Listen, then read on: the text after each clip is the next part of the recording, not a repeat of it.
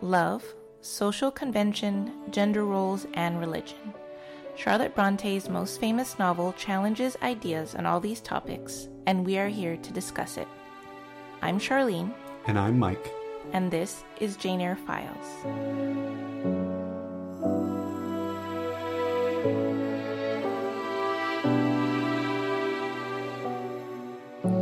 Chapter 25 Forget Visionary Woe.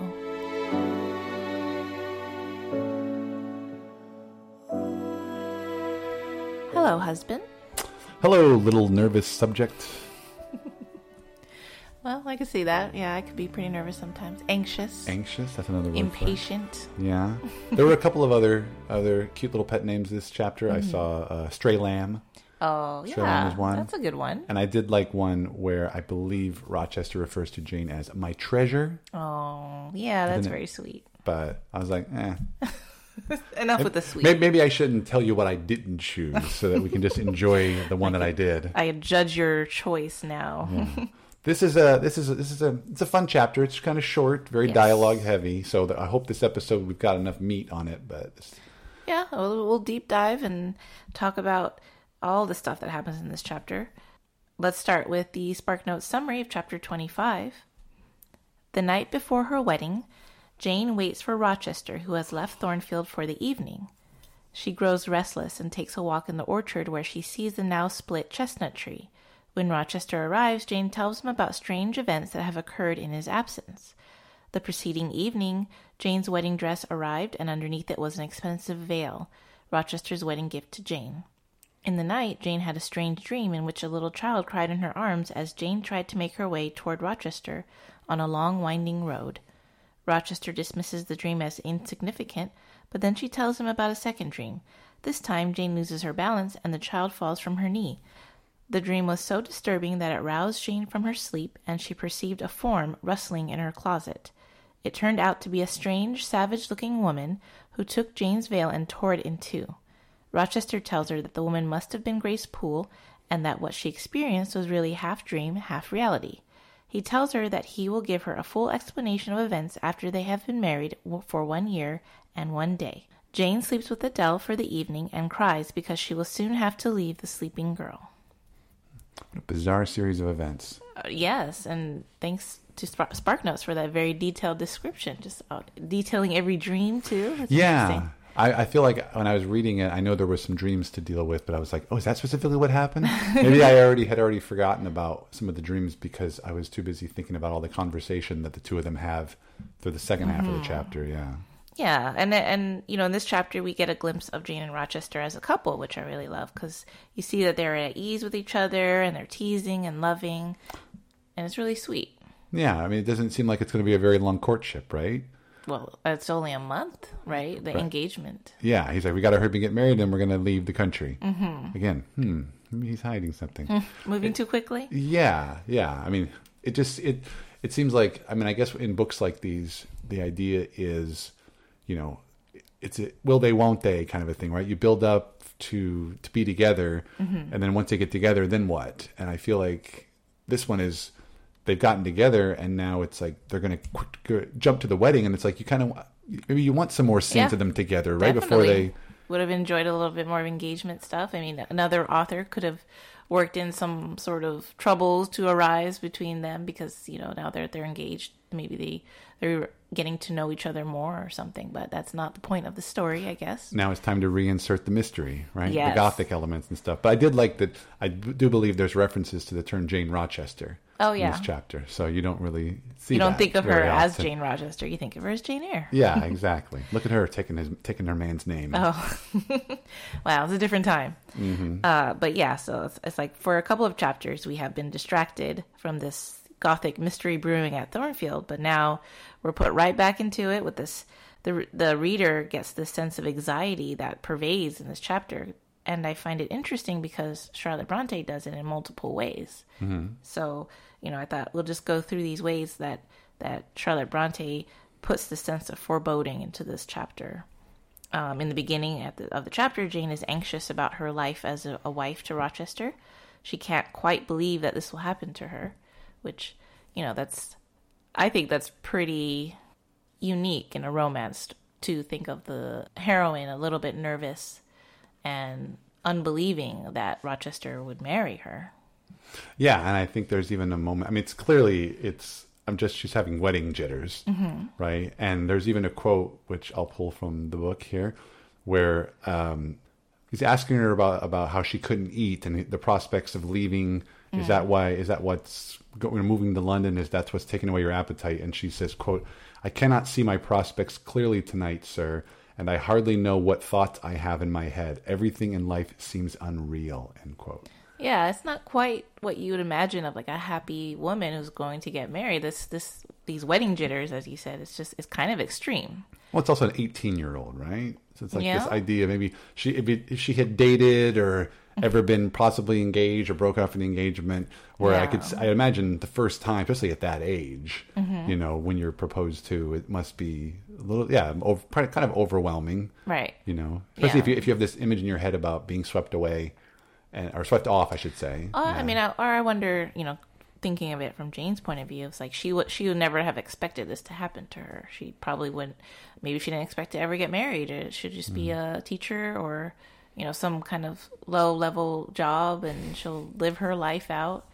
yeah, have a relationship with God, Yeah, you know. marry a pastor. There we go. Oh, there you go. Learn Hindustani. Oh, wait, sorry, we're, we're preview. Why would she do that? Yeah, but I mean this this idea of yeah, getting taking a governess job and getting married to her boss, who's Mm-hmm. twice her age. Yeah, You know. no, that's something that she would have dreamed about as a little girl at Lowood. Especially probably. since he seems to he may not be rich, but he seems to have he seems to, he seems to be He's okay. Yeah, he's doing oh, he's doing all right for himself. Yeah, yeah, and then even the weather is sort of like I kind of adds to the anxiety. No, Yeah, Charlotte Bronte makes sure again to have nature mirror the actions of the story where the there's just but instead of like a really big storm it's kind of like it's kind of being held back it's just windy and rainy and uh, I think that's also a fun part of this of this sense of unease that's pervading you know Um, more foreshadowing perhaps. I just feel like I didn't really notice the weather until Spark Notes called it out. oh really? Where, where they mentioned how like oh the lightning struck the tree. What does that Oh, mean? yeah, yeah. and then i felt like now i was noticing it more. When i was reading this chapter i'm like wow charlotte's really taking time to describe the right, weather right you know? yes. And that with rochester being away this makes jane a little more nervous because he's out in this inclement weather so she doesn't know "Oh, maybe he's going to get hurt out there. I mm. feel like a lot of her unease is kind of thinking that this is not going to happen that this wedding is not going to happen. Like rochester's going to something's going to happen to rochester basically. He's going to leave her uh, or he's going to get into an accident and you know all her hopes and dreams are just going to be gone. Oh okay.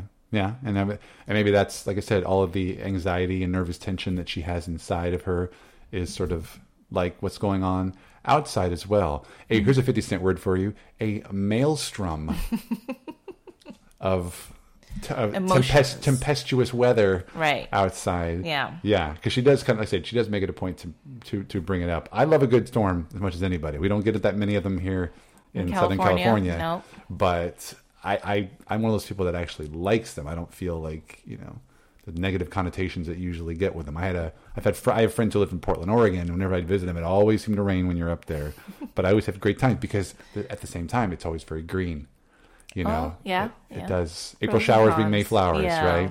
And these dreams weigh on your spirits now, Jane. Now I am with you. Little nervous subject.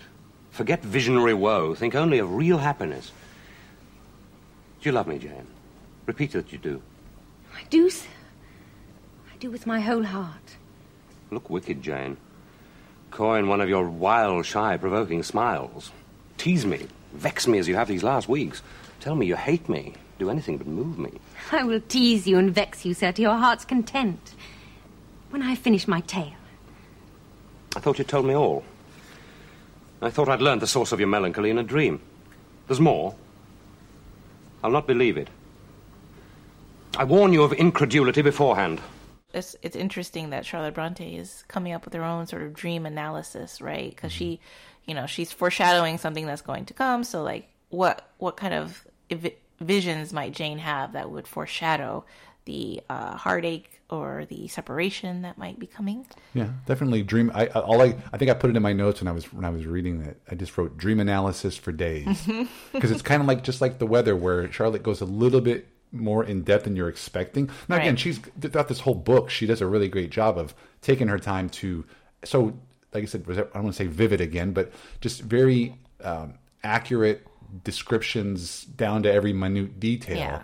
And so when she starts talking about the weather, and you start wondering, okay, is it is there more to it? Is, it, Yeah. is she trying to draw the parallels because she, she is taking a lot of time with the weather, and then all of a sudden in this chapter we get just detailed descriptions of these Yeah. dreams, and you find yourself, okay, wait, what? Why? Why, It's why is she making it a point to to bring these up? It's Yeah. not as important to plot, but it does set up the atmosphere really well so that as a reader, then you kind of feel what Jane's feeling because she's sharing these details.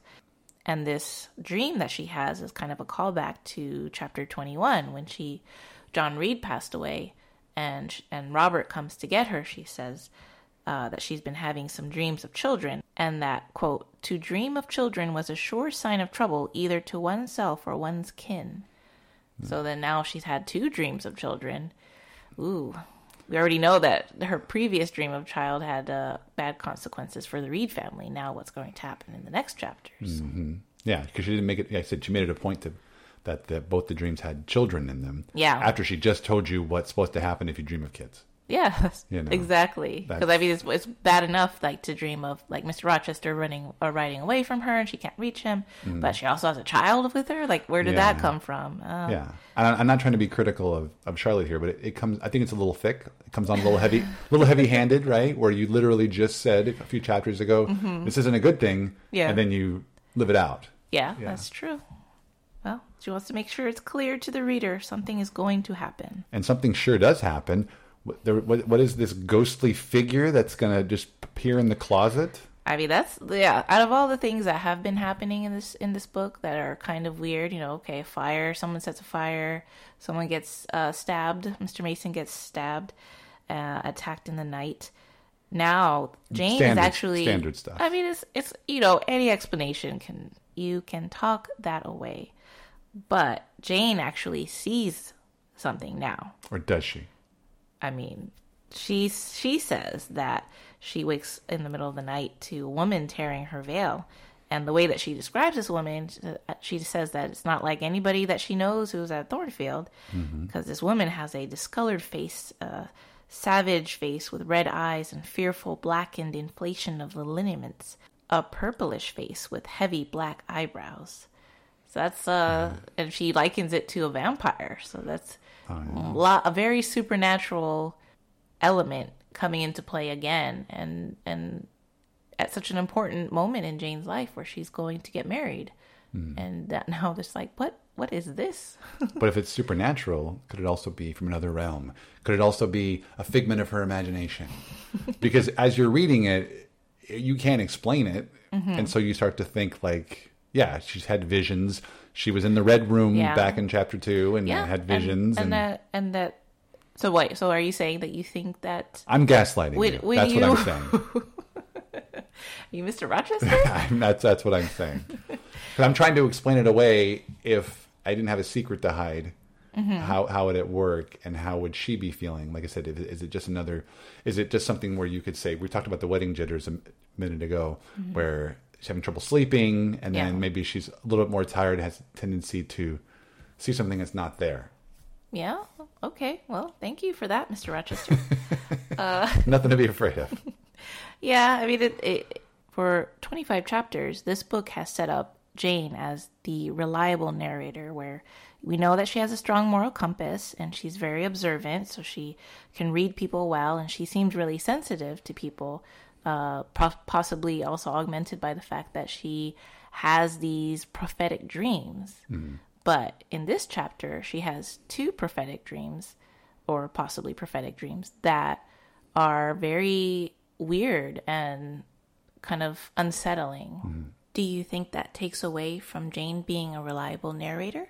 I feel like the reader has grown to trust Jane, Mm-hmm. but again, if she's got having all these issues and she's more nervous about her wedding and she's got two very somewhat bizarre dreams, Right. maybe we are supposed to side with Rochester here and see that maybe this this third dream, if you will, and I use air quotes, you can't see me, I'm doing air quotes, that someone's in the room.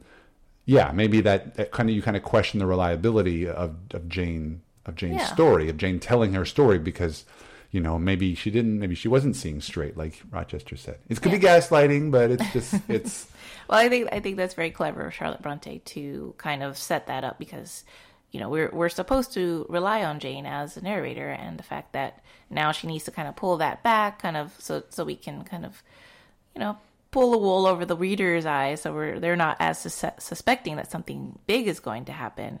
Now Rochester can come in and make these explanations, which you know maybe might be true. It sounds a little glib. I don't know if you if you remember when you first read the chapter, did you believe him? Well, it's it's really bizarre, you know, because he's very, you know, dismissive, very condescending. He's, I mean, what, what's Mm-hmm. He hiding? I mean, he's almost immediately trying to uh, dismiss what she says and Yeah. say that oh, it's it's nothing. It's, you know, it was a dream until she he hears oh the the ta- the veil was actually torn. Yeah. So it's easy to try to come up with some sort of explanation, especially with the way the dreams that she's having. Mm-hmm. But then what really threw me off, this is, I mean, just now and also the first time I read it, is, you know, you want to believe, you want to believe his theories. Yeah, Right. Because you want to trust Rochester. You wanna trust like him. Jane trusts Rochester. Yeah. And so when the veil's torn, then maybe you expect him to say, "Oh, okay, it's Grace, it's somebody Yeah. else, it's something like this." But then he comes up with this very bizarre statement where he says, "I'll tell you in a year and a day." and that's where it's like, okay, now what's really going on? That's, Yeah. That didn't make any sense. Where Jane should have really pushed and been like, "Uh, no, I think we're getting married tomorrow, so you should tell me now." Yeah, and I was, do you know what is the significance of that? Like, what do the Bronte scholars have said over the years? Like, why did he say a year and a day? What's what? What? What? Is there some sort of statute of limitations that he, after a year it expires? Yeah, I think uh, uh, uh, maybe according to law at that time, a year and a day was like the statute of limitations, where something was officially legal if it's been a year and a day or something. Uh-huh, so you know, if when he gets married to Jane and it's been a year and a day, she can't do much. Maybe. all bets are off. Yeah. there's nothing she can do about it, and she's locked into this marriage with this mysterious guy who's clearly got something up his Something hidden, yes. Yeah, yeah. So I mentioned before that Jane likens the appearance of this strange woman in a room um, to a vampire. And I just wanted to point out that this is another hallmark of the Gothic stories where uh, the supernatural event uh, is explained, the explained supernatural, or something odd or creepy uh, turns out to have a scientific or rational cause. Of course, we don't quite know what that cause is right now, but we will find out that this is not supernatural occur- occurrence. Now, having said that, when it comes to vampires, do you think Dracula is a Gothic story? Yes, it is. Mm-hmm. very much so. And where it's something where the characters in that story are trying to explain away some of the bizarre, bizarre behavior, Yeah, right? yeah, definitely. Because um, when Jonathan Harker comes to the castle and he's it meets Dracula for the first time, and he's a little bit confused about you know why is he keep such a, a place and everyone's so afraid of him in the town and you know he's just he's just oh it's just eccentricities you know it's, hmm. he's just a, a foreign man it's fine Yeah. I mean, he wakes up the next morning and he's got two teeth marks in his neck. He's just that's that's I mean, standard. It's actually a little bit different since the explained supernatural means that there's something that seems supernatural, but it's not. Whereas Dracula, it's actual supernatural, and then they're trying to rationalize it away, but Oh, okay. it's uh, it's not. Well, yeah, and like I said, in this chapter, Rochester's trying to explain away something that could be supernatural if it's Mm-hmm. Yeah. if it's a ghost or not. Yeah, and I, but then Jane Eyre is is very grounded in realism. So ultimately, you know, all these all these things that have happened, you know, the fire and the stabbing, you know, that that also is explained. Yeah. So we we don't have to we don't think of this as sort of ghost story book, but it has these ghost story vibes. Yeah, and as a reader, it, it keeps you that much more intrigued, right? Yeah. Yeah, for sure. Like I said, I think I've mentioned it enough times on this show, but I thought going in when I read this, it was going to be this one of this traditional, uptight, stiff upper lip uh, British Mm-hmm. Oh, gentleman, just very falling in straightforward love with it. romance. Yeah, yeah, and I liked that there were these elements of that. We joke about the the uh, the white gown running from the castle, you know, but Mm-hmm. Yeah. there that is- makes it more entertaining. yeah, and, and I think, and in a, in a way, it also makes it more cinematic, which is what I always like. That some, that's what the adaptations of this story are always are always so much more I don't know, enthralling than Mm-hmm. an adaptation of a of like I said, Jane Austen. I hate to keep picking on Jane Austen, but or your your what's your Netflix show, Bridgerton. Oh, You know. Hey, don't talk smack about Bridget. I'm not talking smack. I'm just saying like that, that more that traditional romance where if it's like if it's if they have those elements of the supernatural, I don't know. It it, it makes it appeal to a wider uh, audience, I guess. That's like true. like me, like who would never have read a Charlotte Bronte book before I met you. Yeah. No, yeah. And wound up thoroughly enjoying the book when I finished it. Yeah. So and uh, thoroughly enjoying it the second time around. yeah. Thank yeah. goodness. Yeah. Now that I know now that I know how it ends, I start to I I, I see the little little subtle touches, the little Easter eggs as we go through. Yeah, and it Yeah. starts to it makes more sense, and it makes me wonder like how what did I think the first time I saw I read it? It's been five years. I don't quite remember. Yeah, I know. Yeah. Must be hard. It's, well, we have to all thank the art of Charlotte Bronte and how she's crafting this story. Makes it. That's why we're discussing it all these years. Yeah. Two And hundred then- years. Well, yeah, exactly. And then the other interesting context we have from this chapter, I was going to ask you, is you start to see the the the term hypochondria used, and I'm wondering how does mm-hmm. that was that in Victorian era? Is it the same as it is now, or was it a completely different thing back then? Well, it, was actually a completely different thing because I think that we today know hypochondria as the fear that you have this illness, some serious illness. But in the Victorian era, hypochondria was more thought of as a psychological or nervous condition where you know your fears and anxieties are exaggerated and they and they weigh on you. Um, but you know, often those fears are groundless or unreasonable. Yeah, and that, that's the case, and that's that's definitely a good use of the word for this chapter when it comes to Jane. Yeah, for sure. You know, yeah. I've mentioned before, and I I may have told you this when we first got together that you married a hypochondriac. I, Mm-hmm. You say that, but I, I don't know that. I feel like that a hypochondriac is someone who thinks that they're ill when they're not.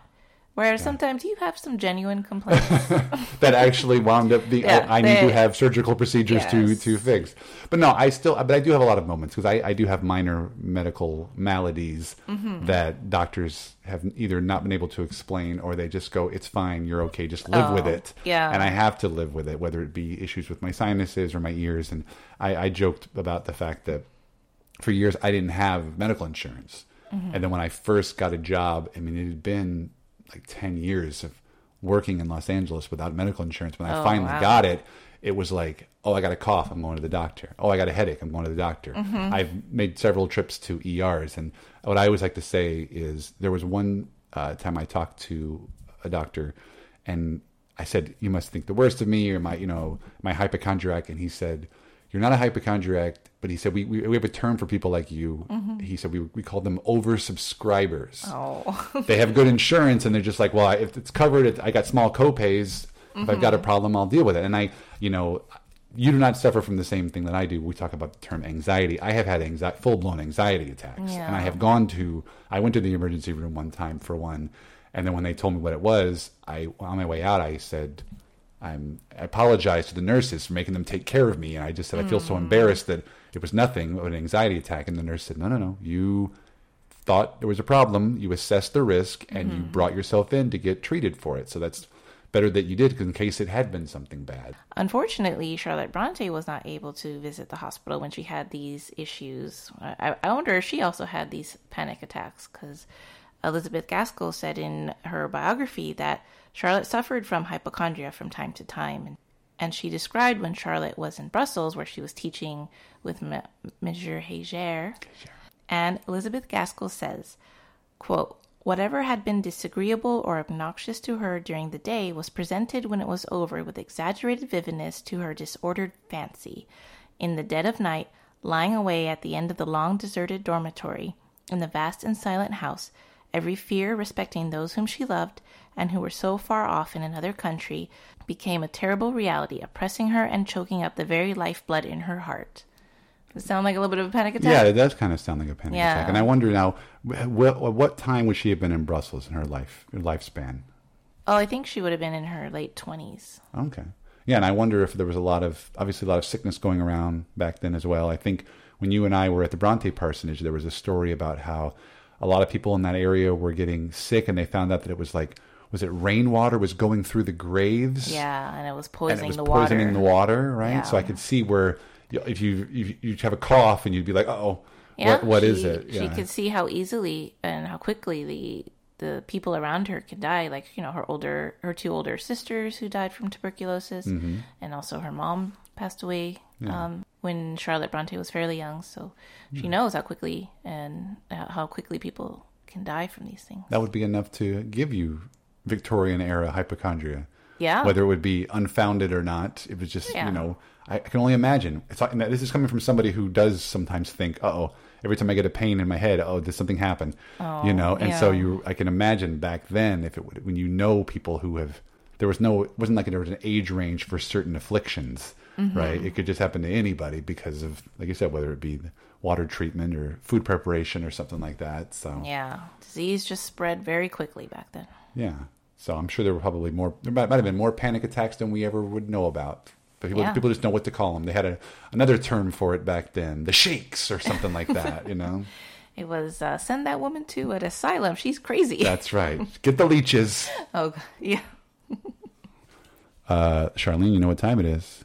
Is it time for a surprise for our, re- our listeners? Well, yes, it is. We and we we found yet another audition tape from the 1943 adaptation of Jane Eyre. This is a treasure trove. That Yeah. film. They they must have ha- like had a casting call just for every eligible man to come and, and try out as Rochester. That was a great time, you know, to be in the Hollywood. It was a studio system, so these people were all under contract. you think they were being loaned out in between studios? Yeah, possibly, yeah, yeah. Mm-hmm. That was a very common thing as well. And so 20th Century Fox is doing this adaptation, and they they have so many people to choose from. We Yeah. heard from who did we hear? from? We heard from Jimmy Stewart. Yes. We heard from Gregory Peck. Gregory Peck had had auditioned as well. Yeah, that was and I, we found another one.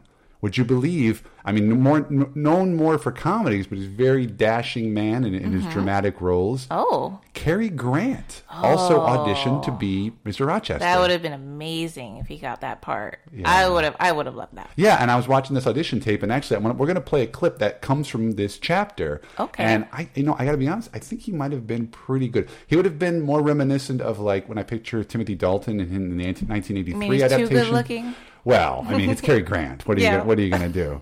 But uh, yeah, so maybe he wasn't quite. That would have been a time where Hollywood studios weren't necessarily being as faithful to the book. They just wanted to get the most dashing leading man and leading woman for these parts. Yeah, make it a true romantic tale. yeah, but I think as we we'll, we'll put this clip on here now, and you can see for yourself. I think Cary Grant might not have been a bad Rochester. All right, let's listen. Oh, oh, thanks for having me, uh, Robert Stevenson. A big fan of King Solomon's Mines. Uh, what's the line right here? All right, right here. Let me t- get my script. Uh, ready? It's just whenever you're ready. Okay. And your previous dreams were they real too? Is Thornfield Hall a ruin? Am I severed from you by insuperable obstacles? Am I leaving you without a tear, without a kiss, without a word? That it? That's it? Okay, I guess I'll hear from you later. Oh, and whatever you do, don't get Orson Welles for the part. You know, I really felt something when he was saying that line. You know, I think it Yeah? just it just it just exuded romance. I, I oh. it would have been would have been amazing if he he had been Rochester. One of my favorite actors, if not my mm-hmm. favorite actor, and I love him in these romantic roles because you you couldn't you couldn't turn away. No, You know, you really couldn't. I think if he's Rochester, I think there, it's, it would have been a picture perfect romance. And some of the elements that are about to come up in the foreshadowing in this future chapters, Mm-hmm. you know, I think she would have overlooked everything. Oh yeah, just She would run have, away with him. She would have been totally ready to be gaslit. So, man, we can, one oh, can. One, Gaslight, another movie he could have been in. Oh my God! Who needs Charles Boyer when you got Cary Grant? But it's a shame. And he, it- yeah, if anybody's listening, go watch more Cary Grant movies. He's the best. All right. Uh, we always like to wrap up each episode by mentioning a meaningful passage or quote from the chapter. So, chapter twenty-five. Charlene, you go first. What do you got for us? All right, so this quote is something that Rochester says after um, he asks Jane to, to to repeat that she loves him, which you know I think this is the first time that she said "I love you" to Ro- Rochester. Is it? Okay. Yeah, so you know she's she's she's a tease. She doesn't want to give it all up. If it was Cary Grant, she would. Okay, so Rochester says, quote, I think because you said it with such an earnest religious energy, and because your upward gaze at me now is the very sublime of faith, truth, and devotion, it is too much as if some spirit were near me. Look wicked, Jane, as you know well how to look. Coin one of your wild, shy, provoking smiles. Tell me you hate me, tease me, vex me, do anything but move me. I would rather be incensed than saddened. Oh, that's a good. Yeah, and I think that's that's really showing Rochester's vulnerability, mm-hmm. and you know, and also I like that the fact that he enjoys Jane's teasing and provoking ways, but also I think it shows a little bit of his potential misgivings about what he's about to do, which we can't discuss now because we haven't gotten to it yet. But hmm. you know, you you could see that Rochester is, is not. He's not. He's a little uneasy, mm-hmm. and he's also definitely very afraid that Jane is going to be taken from him. Well, and like you said, you brought it up at the beginning of this episode. It's those playful moments we're finally getting to see in this chapter, where I wish we got a little bit more of them because it's going to take a turn here momentarily, and so we can kind of sit back and enjoy that uh, that playful joking. Yeah. Tease me, Jane. So, Mike, what is your meaningful passage or quote? Just as you did, I'm going to pull a quote from that long conversational dialogue scene that the two of them had, but my quote comes from Jane. And it's when Jane is kind of addressing the, the time spent away from him mm-hmm. and, and how she was waiting for him to return. And she said, it's, well, it's the middle of a very large paragraph, so I'm just going to pull one little chunk out of it. Jane says, quote, I walked a little while on the pavement after tea, thinking of you, and I beheld you in imagination so near me I scarcely missed your actual presence. I thought of the life that lay before me, your life, sir, an existence more expansive and stirring than my own, as much more so as the depths of the sea to which the brook runs are than the shallows of its own straight channel. I wondered why moralists call this world a dreary wilderness. For me, it blossomed like a rose.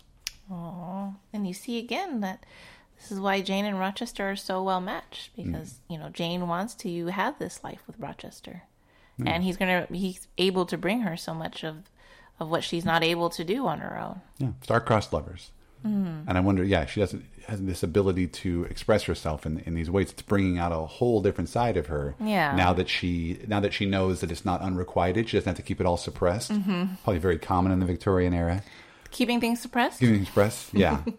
but uh, yeah, it's just it's I, it's it's so enjoyable to think like, yeah, you you followed this character for two dozen chapters. She finally gets the proposal, and now she's just soaking it in. Yeah, you Yeah. feel you feel happy for Jane. Yeah, you do. I mean, we we've been there ourselves, so we know what it's we know what it's like when you first when you first have that moment, and uh, yeah, it's I'm And I'm Charlotte get- Bronte captured it perfectly. yeah, I'm I'm becoming I'm getting a little softy. Yeah, you are. You always were romantic.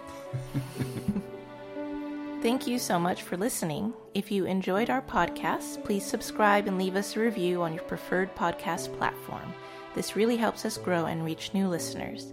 If you want to talk Jane Eyre with me online, you can find me on Twitter and Instagram at EyreGuide. That's E Y R E. And if you want to hear more from me, I host my own podcast called Out of Touchstone, where my good friend Chad and I discuss all the films that Disney produced for their Touchstone Pictures label.